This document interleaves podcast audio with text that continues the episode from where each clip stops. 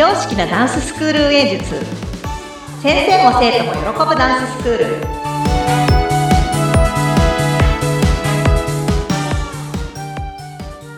本気で踊り本気で学び本気で楽しむ幸せ製造工場。ケンケンダンスファクトリーの伊予田智子ことケンケンです。よろしくお願いします。インタビュアーの高野です。よろしくお願いします。お願いします。ありがとうございます。ありがとうございます。ケンケンさん、発表会お疲れ様でした。ありがとうございました。無事終わりました。いろいろあったけど終わりました。ねえ、素晴らしかったですよね。あーよかったです。あの日本のまま、もう大好きに終わったと思うんですけど、ぜひですね、その発表会のお話聞かせていただきたいなと思ってまして。そうですね。もうね、結構今年はイレギュラーだらけで、まあいろいろな、まあちょっと開催にあたってのいろいろなこうトラブルを乗り越えたりとかあったんですけど、あの、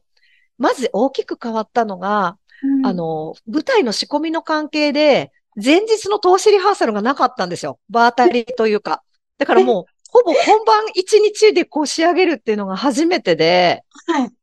あのーそれすごい。そう、もう、もう本当な、こんなことあっていいのかっていうぐらい。まあ、それはまあ、あのーちょっと前の回でもお話しした、あの、うん会場の、ちょっとそのねあの、あね使える時間帯のちょっとこともあったんですけども、うんで、まあちょっと今年はそういう経緯もあって、前日はもう夜遅くまで練習もすることもなかったので、みんな早く寝て、うん。もう次の日朝早く起きて、みんなで仕込みしようっていうところで、もう朝ちょっといつもよりも1時間ちょっと早く、なんでいつもはだいたい9時ぐらいに楽屋入りするんですけど、8時、7時50分とかに、もうロビーにみんなで集合して、もう眠い目こすって、おーみたいな感じで、で、そこから始まったんですよ。で、午前中多分3時間ぐらいかけて、はい。あの、その、プログラムの順番通りに、立ち位置を確認しながら音楽をかけて、立ち位置を確認しながら音楽をかけて、で、前日に仕込みをした、その照明プランナーさんたちのは、ちょっと光を当てながら、うん確認しながら、一個ずつ確認っていうのをやっても昼の部本番だったんですよ。なので、結局、投資でやってなくて、そうですね。そうなんです。だからもう昼の部がもうぶっつけ本番だったんですよ。それ、なかなか、あの、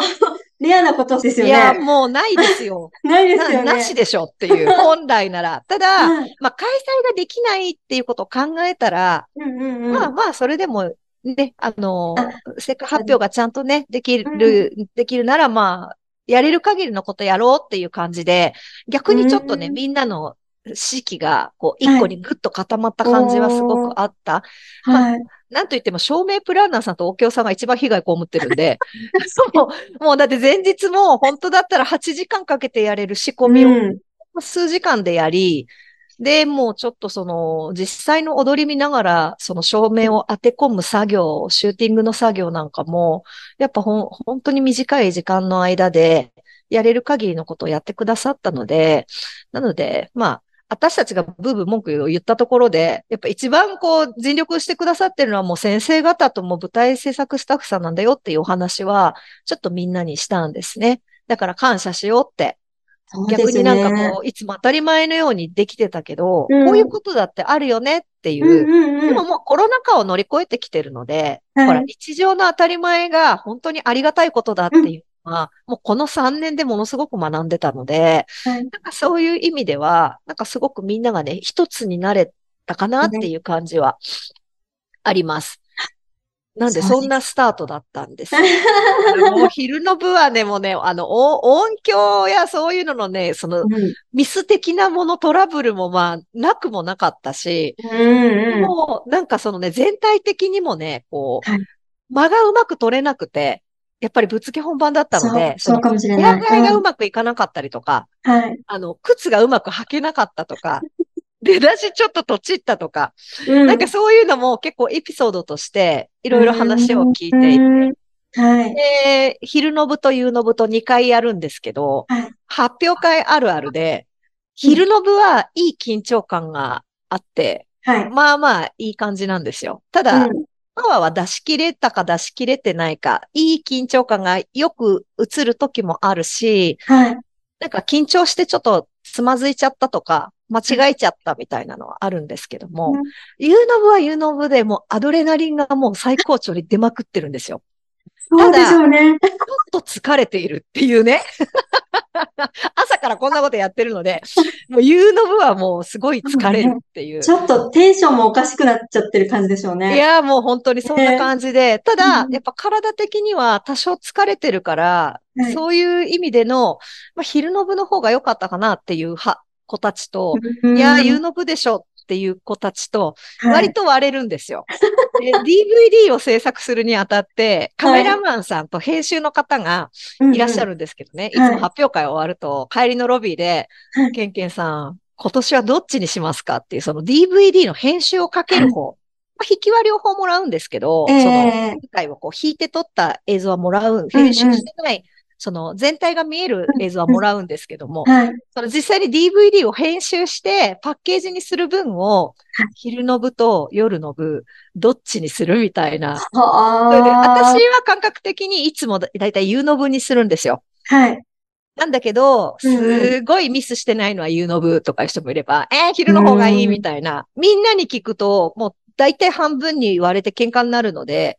ちょっと聞かないでその場で決めるっていう。へえあ、そっか。昼と夜同じことをやってるので、その時によって若干仕上がりがね、テンションとか、そう違う、まあ、パワーとか集中度にもそうそう、そうなんです。なので、例えば、あの、子供のナンバーは昼の部にして、編集の中でね。うんうん、で、バレエの時は夕の部にして、はい、で、ヒップホップの部は昼にしてっていうのはね、やらないんですよ、編集の方法として。やっぱ空気感全然違うので。はい。で、照明のシューティングとかもね、全く全部同じようにっていうわけでは多分ないと思うので、うん、結構ね、温度の差がね、微妙に違うので、なんかそういう編集の仕方は多分しない。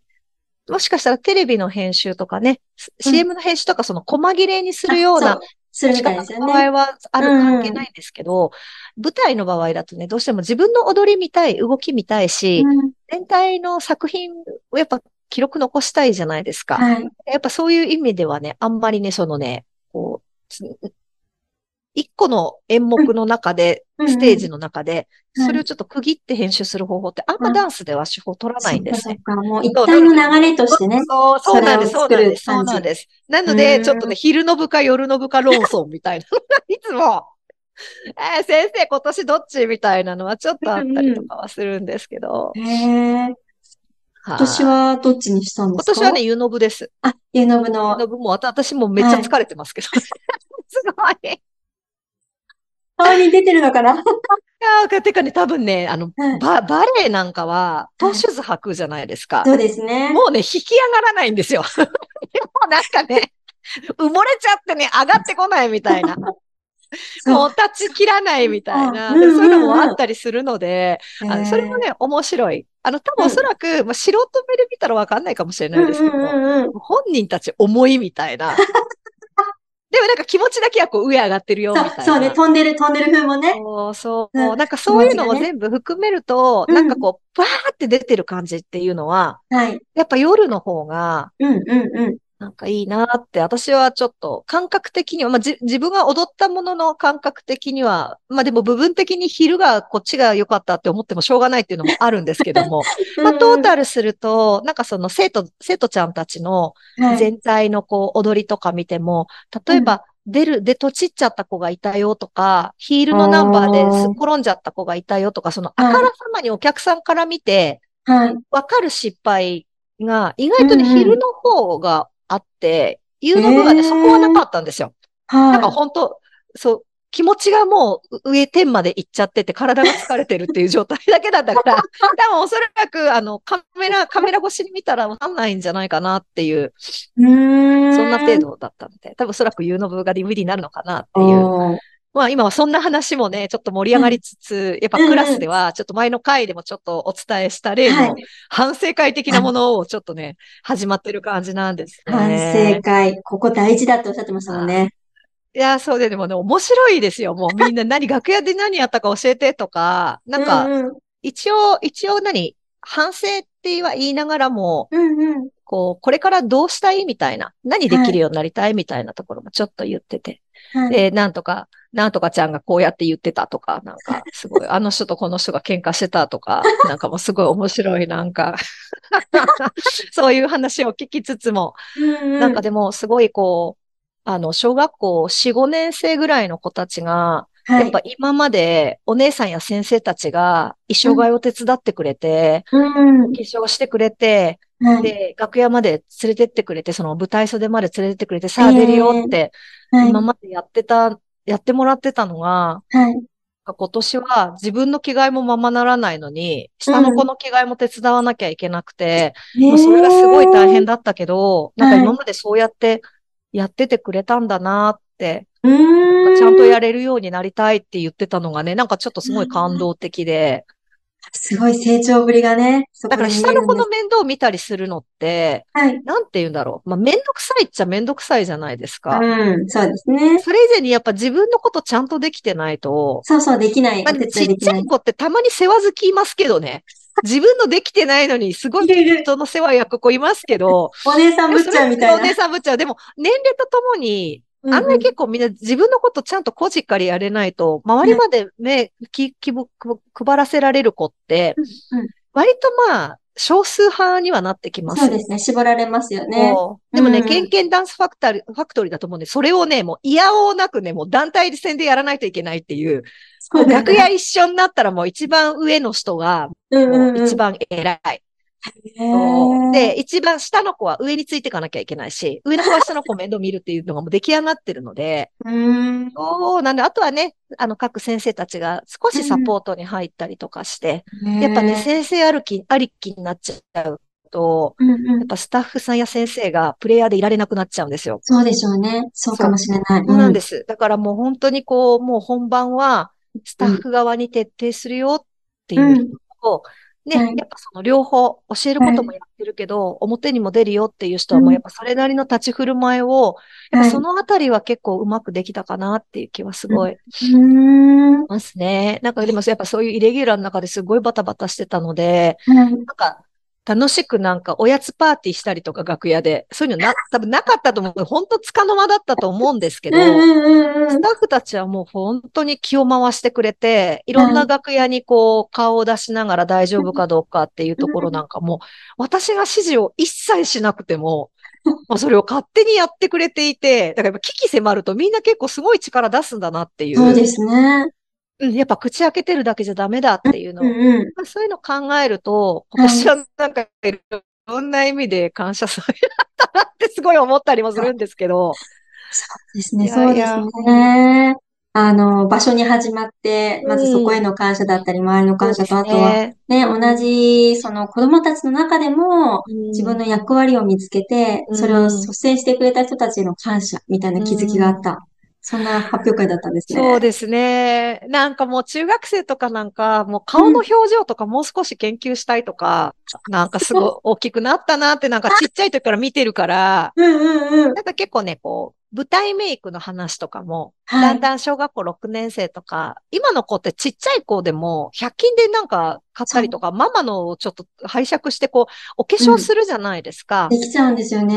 そう、なんかそういうのもなんかこう、綺麗なものに憧れることって、私は絶対に、女である以上必要だと思うしっていう話はよくするんですね。で、舞台メイクなんかは、割とこう手法が決まっていて、例えば、つけまつげはこのためにつけるよって、アイメイクはこういう風に見えるためにやるよとか、光に当たるとこうなるからハイライト入れるよっていうのが決まってるけど、でも、普段のお化粧も、やっぱ美しく見せるための、ありますじゃないですか。そう、だから、そこは忘れちゃダメだよって。だから、なんか、外に、こう、出て、こう、綺麗にこうお顔をね、化粧して出たいよっていう気持ちは大事だけど、なんか変ななんかお化けみたいなメイクして外出ないでねっていう話はすごいするけど、ちゃんと勉強してからお化粧してねって言って、言うんですけどね。なんかそういうのとかも、やっぱ女子同士でこう話ができるきっかけじゃないけど、